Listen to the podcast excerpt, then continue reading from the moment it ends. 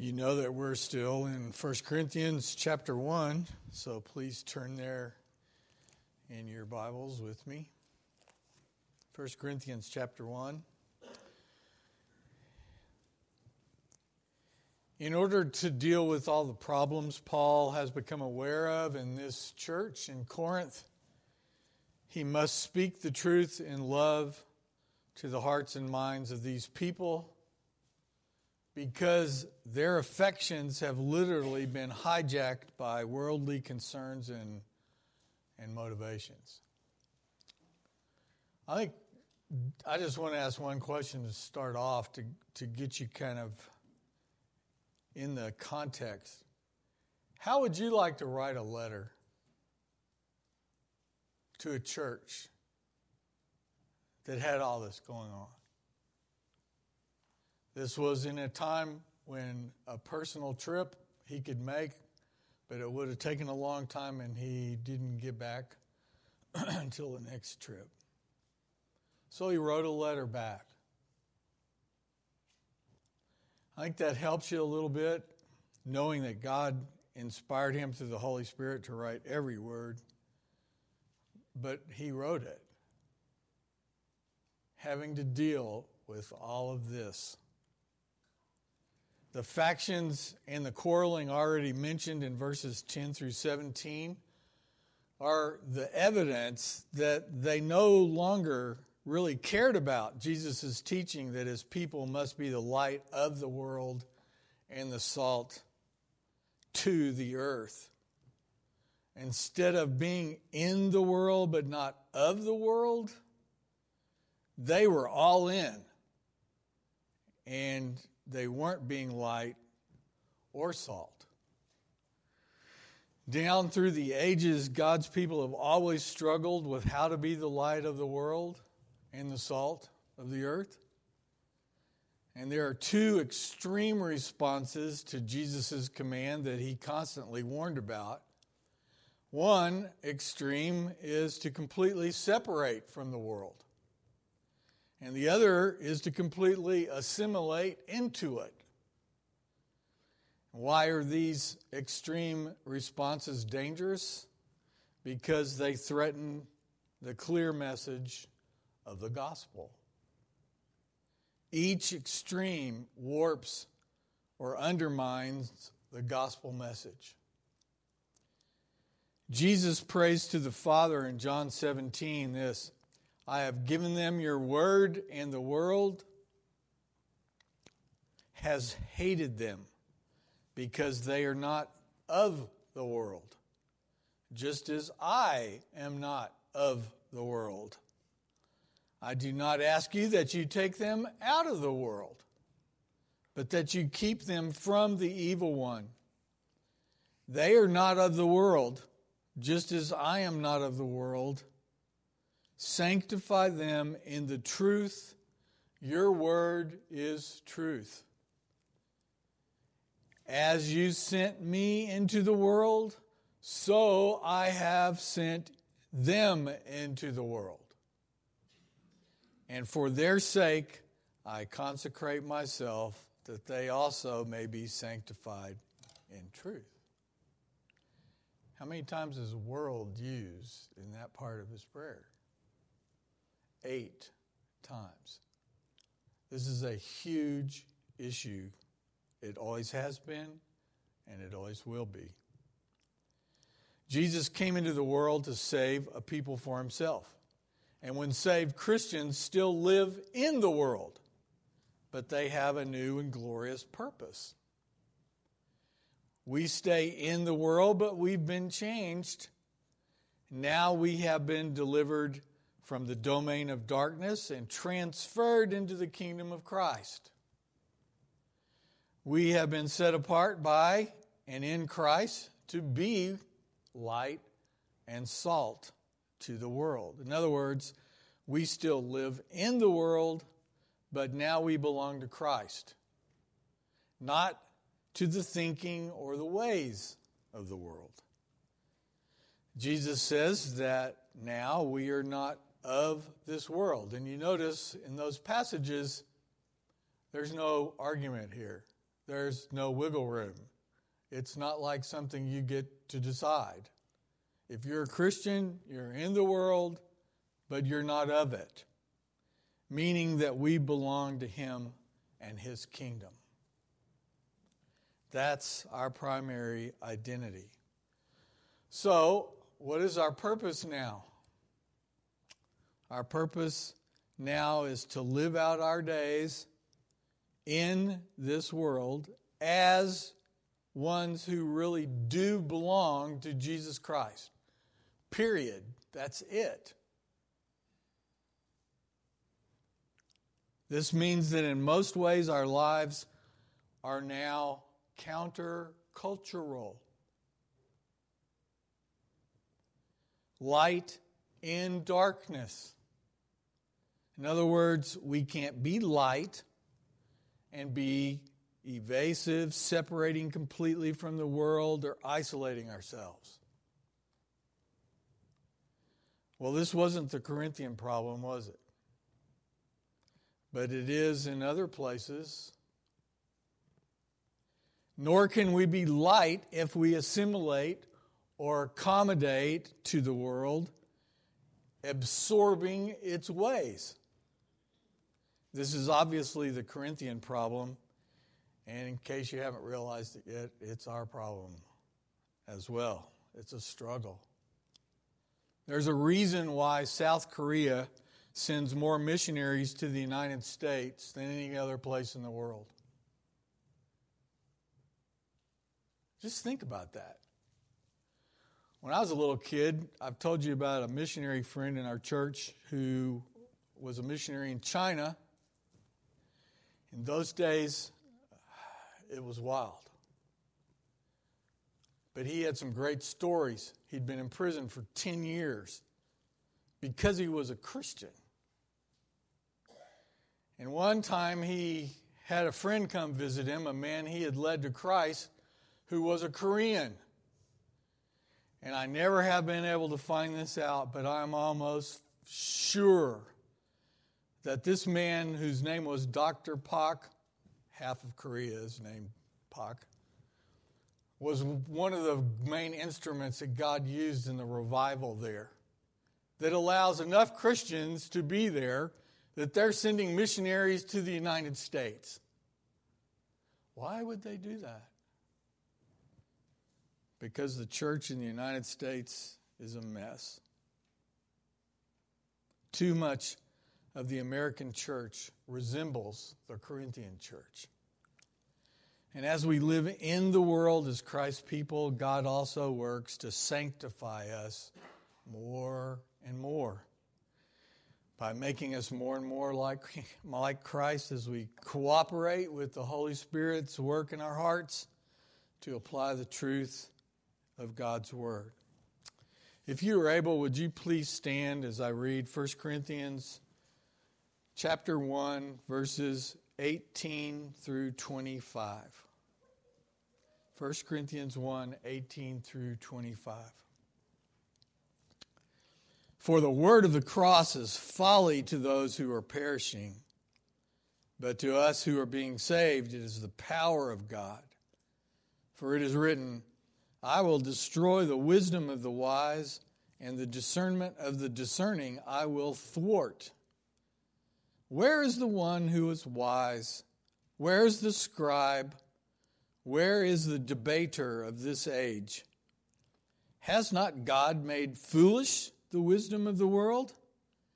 For since in the wisdom of God, the world did not know God through wisdom, it pleased God through the folly of what we preach to save those who believe. For Jews demand signs, and Greeks seek wisdom, but we preach Christ crucified, a stumbling block to Jews and folly to Gentiles. But to those who are called, both Jews and Greeks, Christ, the power of God and the wisdom of God. For the foolishness of God is wiser than men, and the weakness of God is stronger than men. This is the word of the Lord. Thanks be to God. You may be seated. I know most of you, if you're looking at your Bible at all, you know we didn't finish this. This keeps going into chapter 2. But we've got to cut it off somewhere, and this is a good place. And we'll pick up part 2, maybe 3, I don't know. We'll pick it up in the next couple of weeks. We can learn the lessons that we need to learn by understanding the very similar situation of the Corinthian church. So how does the Apostle Paul approach these people? It's obvious by their behavior that they have some huge blind spots about what they're doing. So what does Paul do? He goes after the main cultural values and the priorities of that day in this city. And then he contrasts those with the values and priorities of Jesus Christ and Christ's people. Hopefully then, these Corinthians will wake up and see the stark difference, that God will open their eyes. There are a couple of repeated words here that clearly show what the city thought was most important. And you cannot miss them, right? You know what they are. We see wisdom and power used multiple times, all the way through chapter 2, verse 16 especially. What else do we see? We see folly, foolishness, and weakness used in opposition to wisdom and power. And he plays it both ways. Will the Corinthian church see how their factions and other sin issues are becoming exactly like the non-Christians around them?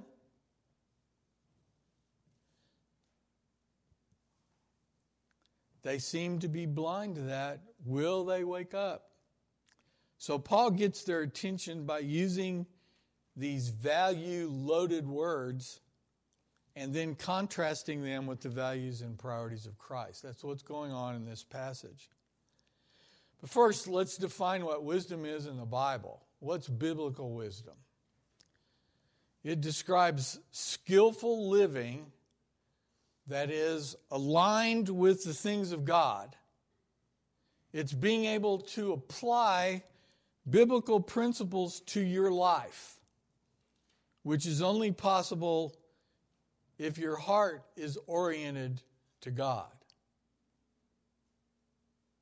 Your heart has to be oriented to God.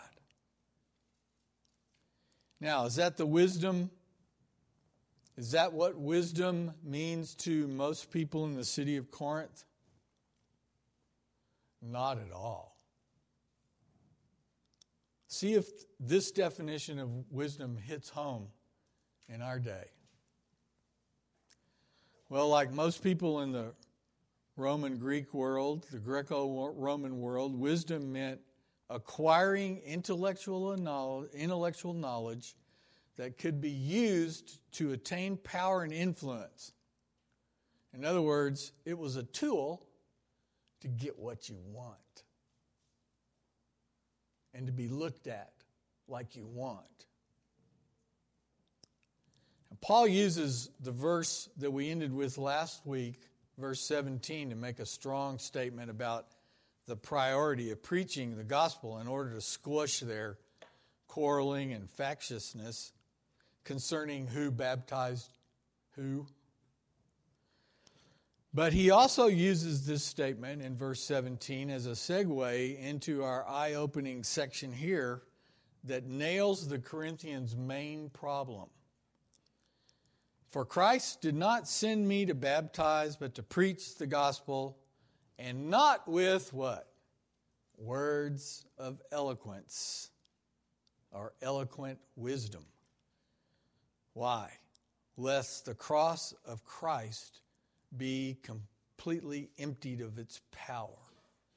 Okay, so here we go. Paul's getting ready. The pen The sword is sharp.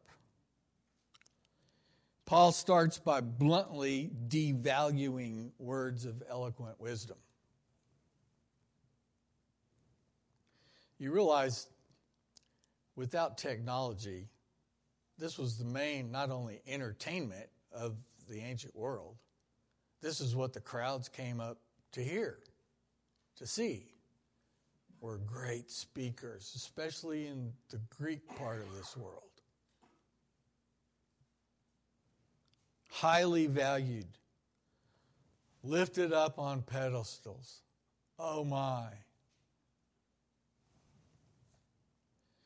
Because that kind of speech, that words of eloquent wisdom could or would cloud or empty the message of the gospel and specifically the cross of its power. Why?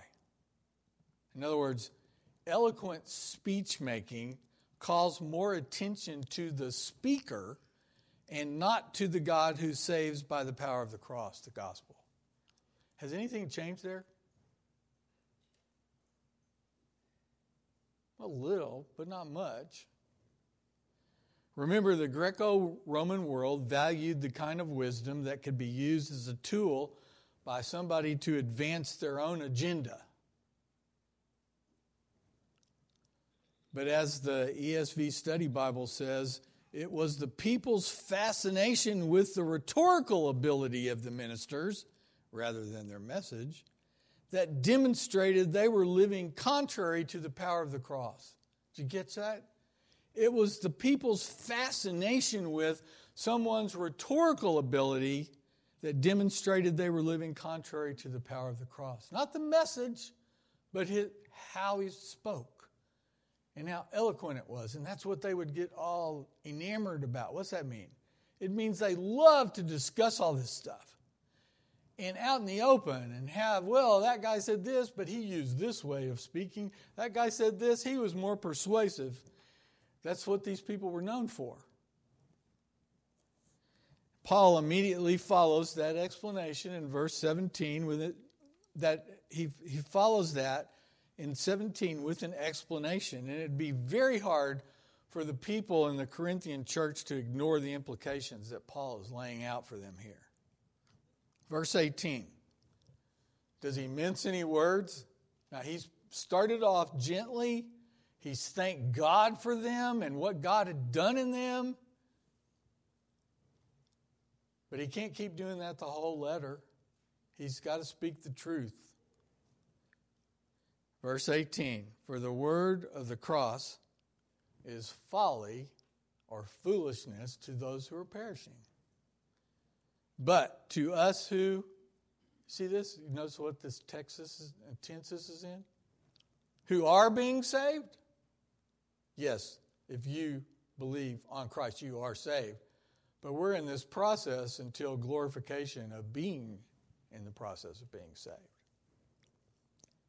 But to us who are being saved, it is the power of God. What is?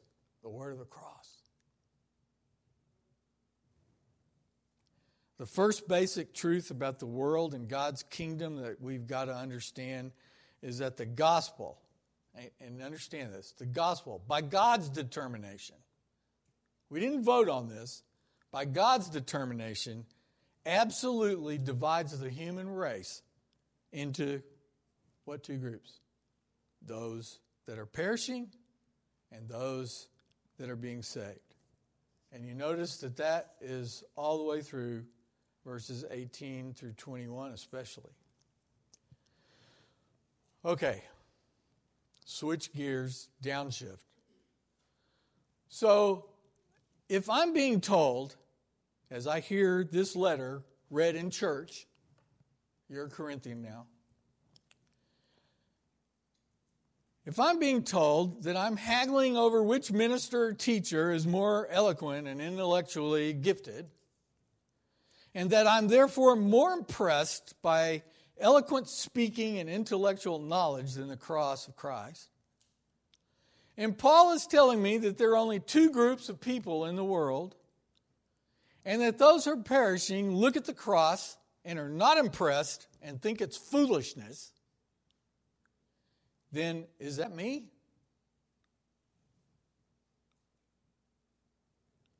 And if I truly am living that way, then how can I untangle myself and my church from denying the very one we gather to worship every week?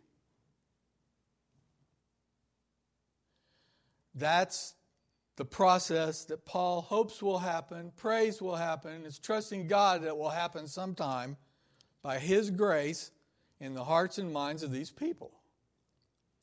But he knows that they need a whole lot more truth here, attended by the power of the Spirit, to literally pry them away from the powerful tug of the culture they live in. So he continues, and there's no breaks or intermissions. In verse 19, Paul quotes the Old Testament to show how those who rely on their own cleverness or reasoning actually cut themselves off from the truth they so desperately need. Their sin is intellectual pride. We probably all struggle with this. If you struggle with it and you've been humbled by God, by whatever circumstances He brings, by all sorts of different means, and you still respond to the truth with, well, I'm not going to do that. I'm not going to think that way. What are you saying? You're saying that your opinion is more important and more authoritative than the Word of God. And Paul knows he's battling this, because if you're arguing about who's more eloquent, then the person cares more about what kind of response he can have to the truth and how he can argue with it than he is the truth, going right here and hitting deep.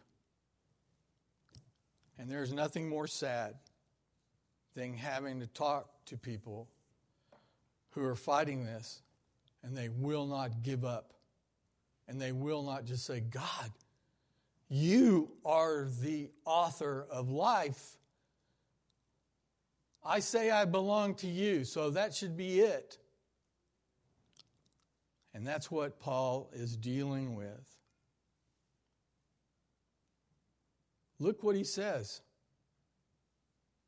I will destroy the wisdom of the wise. And you notice God's been saying this ever since man hit the earth. But it's all over the Old Testament, especially in the prophets. And the discernment of the discerning I will thwart. This statement is echoed all over the Old Testament. And does that sound familiar to many things Jesus has said? Oh, yeah. Especially when He was talking to the Pharisees. But what is God saying?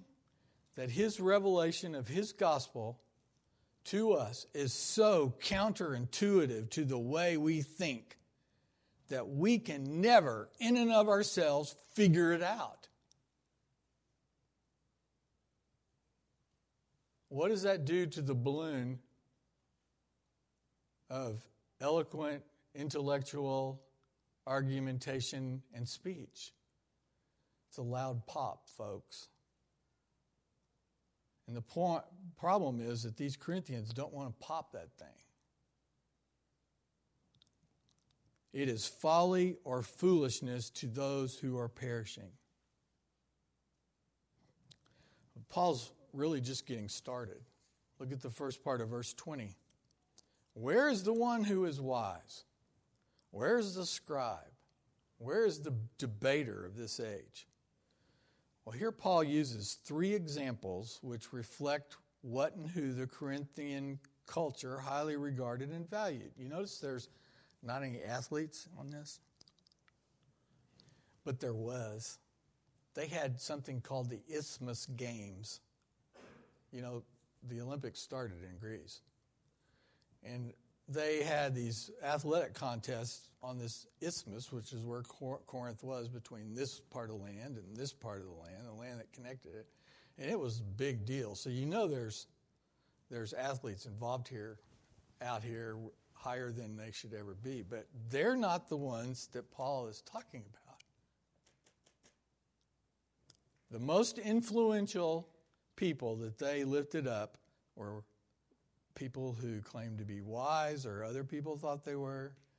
The scribes who supposedly knew everything about everything that was ever written in the Old Testament, and the debaters of this age. You know, that's not a big discipline anymore. But this is scary to me. How many of you sat through most of your classes in high school and never said a word? Why? 1/3 of my high school was Jewish. And that is one of the Olympic Games for that community that I grew up in. And we're talking some brilliant people that were not afraid to debate about anything. And we actually had our greatest sports team that was unknown to most people was the debate club that won all sorts of regional and national stuff all over, all the time. These guys were merciless. They were so good. I got a feeling that these people were in the same category. We're not cutting down these people. We're saying this is who this church living here, the people, still lifted these people up to another category. So he's talking about this. These are who we would call the experts. See, that's our category now. Well, what do you think about this? Well, today we have the expert in this category, so-and-so and so-and-so, with about 50 and, letters behind his name and everything that we don't even know what it all means. And this is what they think. And then they bring in somebody else. Hey, we've got this guy. You get that. We have our own ways here. Who by their rhetoric and their learning, their earned status and power over other people. It describes what this culture emphasized as being important and valued. See, this is a picture. You want to know what the Corinthians valued and held as important? That was it. And in the rest of verse 20 and 21, has not God made foolish the wisdom of this world? For since in the wisdom of God, the world did not know God through wisdom. Y'all catching that?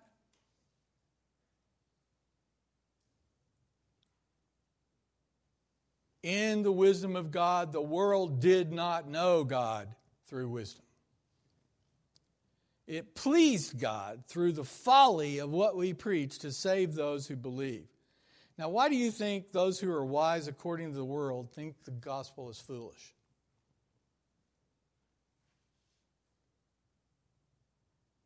Why? Who in the world would offer a gospel of salvation with a person who was executed by crucifixion, shamed, naked, beat up as the Savior? Anybody want to vote for that person to follow? In their view, looking at people who are debaters, scribes, scholars, wise, Jesus was shameful. The whole point of the Roman execution was to shame this person. And because the gospel offers a person who suffered a shameful crucifixion as the only one who can be the remedy to humanity's most serious problem, the arrogance of human wisdom blinds unbelievers to that truth. They just can't handle it. That's foolishness. The irony here is that it pleased God through the folly of what we preach to save those who believe. Human wisdom has failed, but God in His kindness has provided another way to know Him. Paul Barnett writes, God knew that human arrogance would be intolerable. God knew that human arrogance would be intolerable if people from this corrupt age could reach up with their intellects and say, there is God. We have found him. There's a lot said in that one sentence. So God's way, through his mercy and grace, does what to the proud and arrogant? Humbles. The last thing on the face of the earth anybody would say is necessary. You do realize that humility is now almost a cuss word in our culture. If you put that on your resume, who would even look? Interpersonally, we love being around humble people because we get served and we get to talk more.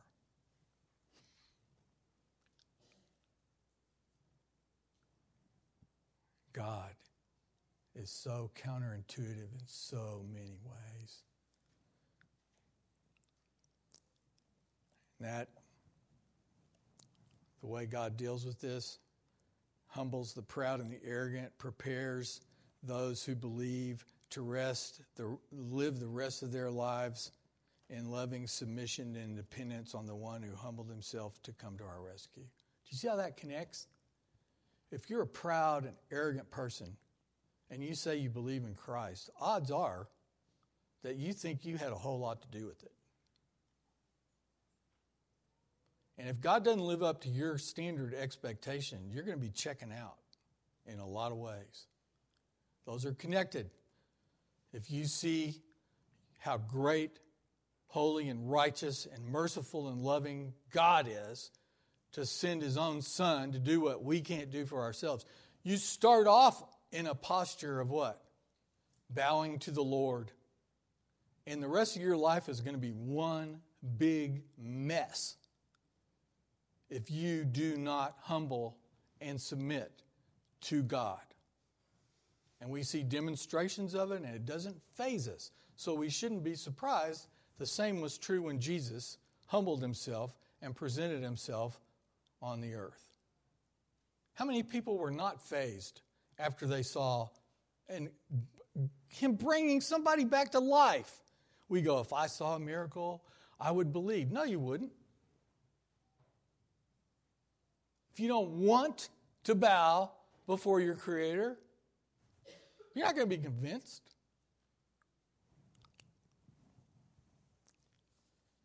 Unbelief is always the reason for not accepting God's will and his ways. And that's a scary statement too. Unbelief is always the reason for not accepting God's will and his ways. It shows itself in a couple of basic ways, which Paul describes here in verse 22. Jews demand signs, and Greeks seek what? Wisdom. The Jews were given the Old Testament scriptures. They were recipients of God's covenants. Good grief. God delivered them from Egypt, parted the Red Sea, and destroyed an army. And we're not even talking about the plagues. They saw God in action. He gave them the law. He gave them the promises. He gave them prophets to speak his word to them, etc., etc., etc. Yet even with Jesus among them, when he finally came, they refused to believe on him because he wasn't what they wanted.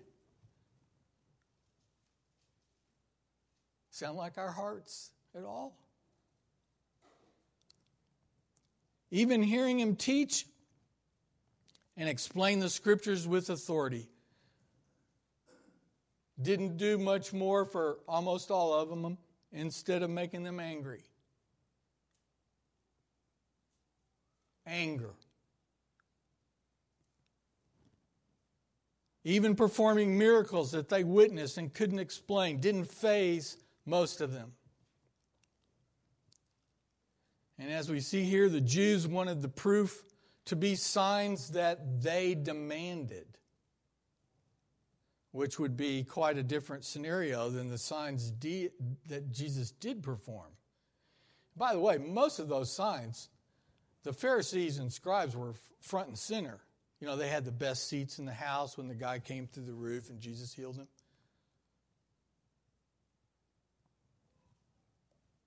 They got angry. See, Jesus knew that the signs that he did perform were way more than enough to leave them without excuse. And anytime you see a demand for proof by signs and wonders, it's usually just a smokescreen or some evasion strategy. That person doesn't want to believe.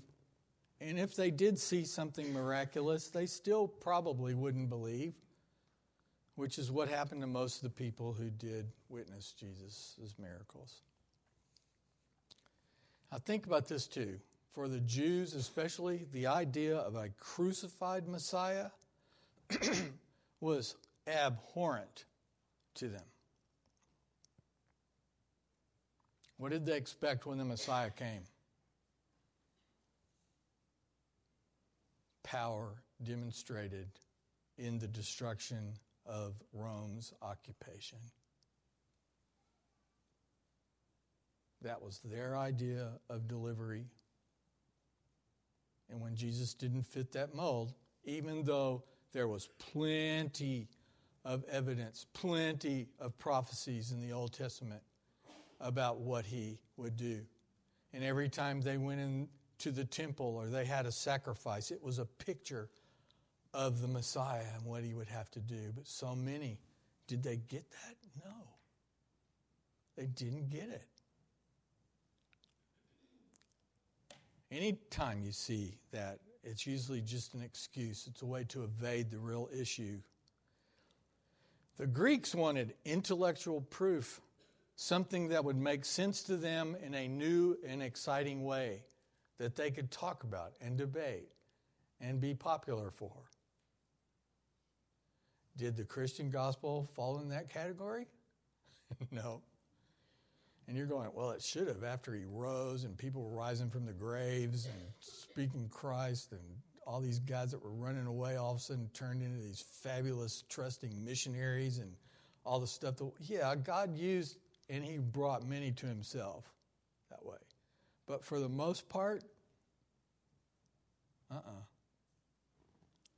We've already seen that most Gentiles in the Greco-Roman world thought the cross was absolute foolishness. Why? Because their cultural, the air of that culture was breathing the debater, the great speaker. The point Paul is making is that the message of the cross proves God's folly outmatched human wisdom.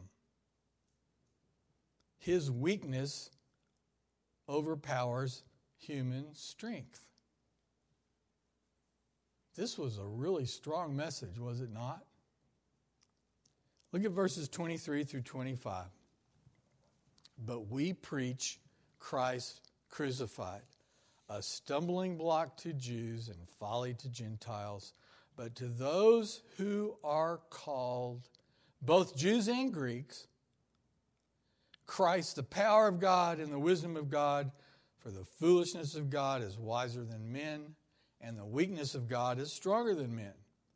Now notice that God's power and wisdom are demonstrated in his calling of people who are both Jews and Gentiles. That's his wisdom and power. This is another place in the Bible in which God's effectual calling of people to believe is explained as being normal, ordinary. The reason we are doubtful about this is because all of us tend to want to know why he called those to himself, which God does not explain, other than it pleases him to do so. I don't know about you, but that's humbling. I think it's designed to be humbling. Deep down inside, We want to know what it is about us that contributed to God calling us to himself. That's just the way we are. And his silence about this should warn us that there is nothing in us that merits his mercy and grace. One of the things that got my attention 25 years ago now, was somebody said, the only thing we bring to the table in salvation is our sin. I thought, oh, wow, that's really true. The truth is made abundantly clear, this, all through scriptures. But every single one of us deserves condemnation. So God choosing to bestow his saving grace upon us is a demonstration of his mercy that none of us deserve at all. Another question, is that humbling? Yes. Is that good? Not if you think humility is not a characteristic you would like to be known for. But as far as walking with him the rest of your life, knowing his power and grace, it automatically kind of kicks that in as being, this is important to know who I am and who he is. That's how we work.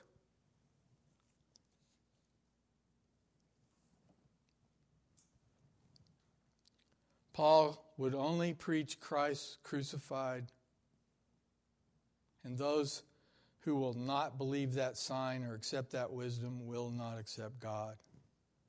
To those who seek other signs, the cross is a stumbling block, and to those who seek other wisdom, it's folly. So do you kick back into the church? You see what's going on? People have forgotten this. They're breathing the air of their culture. It's like they don't even think about it, but they hold this other stuff up. So it just kind of comes out in their church. And we're going to see all sorts of mess. Selfishness, don't care about why you're there. You just want to look more important. You just go down this list. It's incredible. But this is the basis for all of it that we're looking at today. Ironically, the very part of God's plan and work that seems most ridiculous and useless from man's natural point of view actually demonstrates his greatest power and wisdom. That's also the way God works. How many times have you gone, I can't believe God just said that. God just did that. God worked this way in my life. Sometimes you got to be way over here and look back decades, or for you young people, 5 years sounds like forever, to see it. And then you'll go, man. Then you go, well, that wasn't just a tragedy of evil. It was actually used by God to bring my heart where he wants me to be. Because this life is about like this, and eternity is, well, we can't show it. And this is going to look really small compared to this. But that, too, you have to trust your God for. You have to trust your God. Who else? We're so foolish. Who else would we want to trust? Try a political person.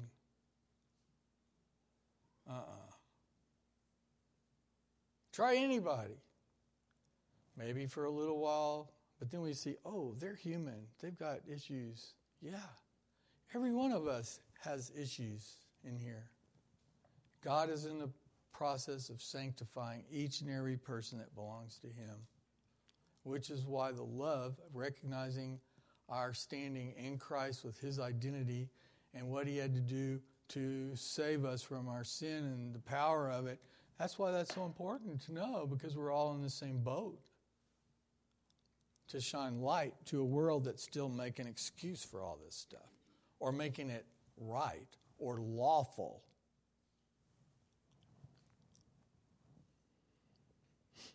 God's power that actually accomplishes the salvation we cannot procure on our own is not of men, but it is offered for men and women. Written between the lines so far in this letter, can you see the question that Paul's raising as these Corinthians read this? We should be asking this. Do you know and believe this God of the Bible? Do I believe this God of the Bible? Because one you make up isn't going to save you, folks. This God of the Bible is the one who saves. This God of the Bible is your identity. Believing in the God of the Bible means we cannot edit his characteristics or the script to suit our own purposes and predilections. Because one step in that direction is a step of dangerous compromise with the world. So here goes Paul. He founded this church. He knows most of these people, or a lot of them. He cares about them. He's speaking truth in love. But he's not leaving out what they need to understand and what they need to believe. Let's pray. Oh Lord, we are humbled by every passage we look at in your word. It seems like this letter can be so important for the day we live in. We pray that you would protect us, that you'd make our hearts open and hungry for you and your word, that we would take a deep breath, and that we would submit ourselves to you, recognize our identity, and that we know we have to do this multiple times every day just to recognize how easy we get off track. It has been expressed so many times, God. We thank you for our brothers and sisters in Christ who call us back, who also, when they stumble, we see other people stepping in to help, to speak truth in love, to serve, whatever it takes. This is a living organism, God, and Christ is our head. And we pray that we would operate and live in such a way that people who do not know you would be bathed in the light of Christ reflected in us and through us, and be preserved and become something we'd love to taste. We ask this in his precious name. Amen. Would you stand for our benediction?